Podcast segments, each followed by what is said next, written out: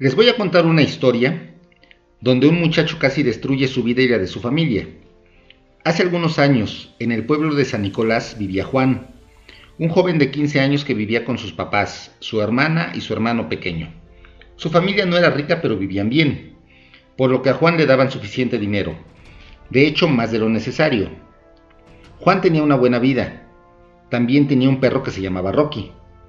Pero una noche, en una fiesta en el mes de diciembre, que por cierto hacía mucho frío, tanto que todo estaba cubierto de hielo y se veía cómo caían copos de nieve, se encontró a unos amigos.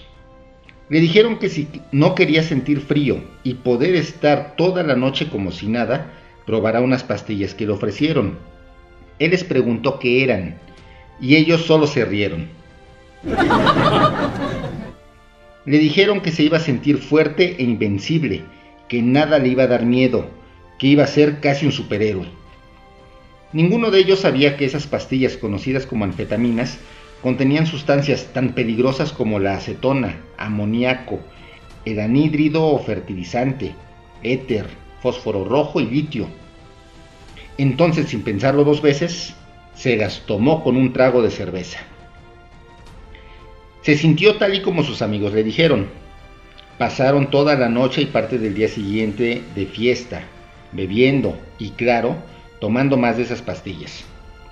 Cuando regresó a su casa sus papás lo estaban esperando preocupados. Lo regañaron, pero él no le importó. Lo único que quería era acostarse, porque se sentía muy mal. Jorge ya había tomado algunas veces y sabía lo que era una resaca, pero no había sentido tanto malestar como esa ocasión. Pasaron los días y seguía pensando en esa noche que había probado esas pastillas.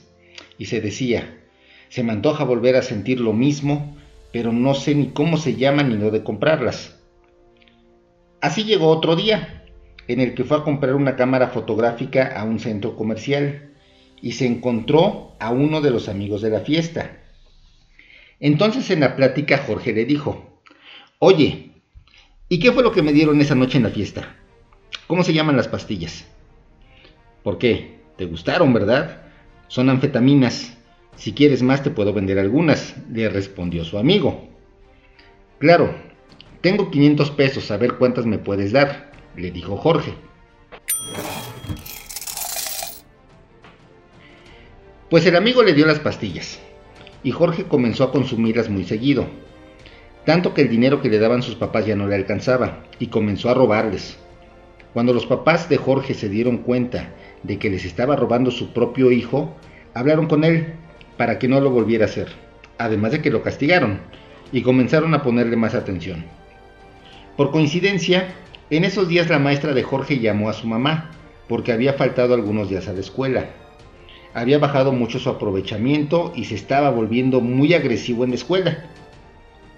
Lo que hicieron los papás de Jorge fue castigarlo otra vez. Pero ¿Qué creen que él hizo? Enojado por el castigo, se salió de su casa, creyendo que no tenía que soportar regaños ni castigos.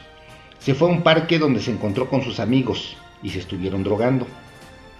Estaban eufóricos, sintiéndose grandes e invencibles. Jorge, intoxicado, se paró en medio de la carretera, viendo hacia arriba, alucinando con una calavera que lo quería agarrar. Entonces un carro que iba con exceso de velocidad, sin querer, lo atropelló. Y quedó en coma por varias semanas.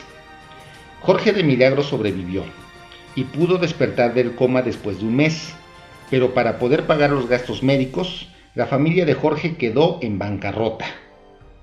Fue entonces cuando Jorge, como si lo hubieran tocado con una varita mágica, se dio cuenta de que todo lo que le había pasado a él y los problemas económicos de su familia eran su responsabilidad. Fue entonces cuando decidió no volver a consumir ningún tipo de droga. Comenzó con su rehabilitación por el accidente y regresó a la escuela. Después entró al ejército y se graduó como piloto de las Fuerzas Armadas y ahora pilotea aviones del ejército. Pero eso no es todo. También ayuda económicamente a su familia y da pláticas en un centro de rehabilitación para jóvenes con problemas de adicción. Ahora hay muchos jóvenes que han salido del destructivo mundo de las drogas gracias a la ayuda de Jorge. Y esos jóvenes a los que ha ayudado lo ven como un superhéroe.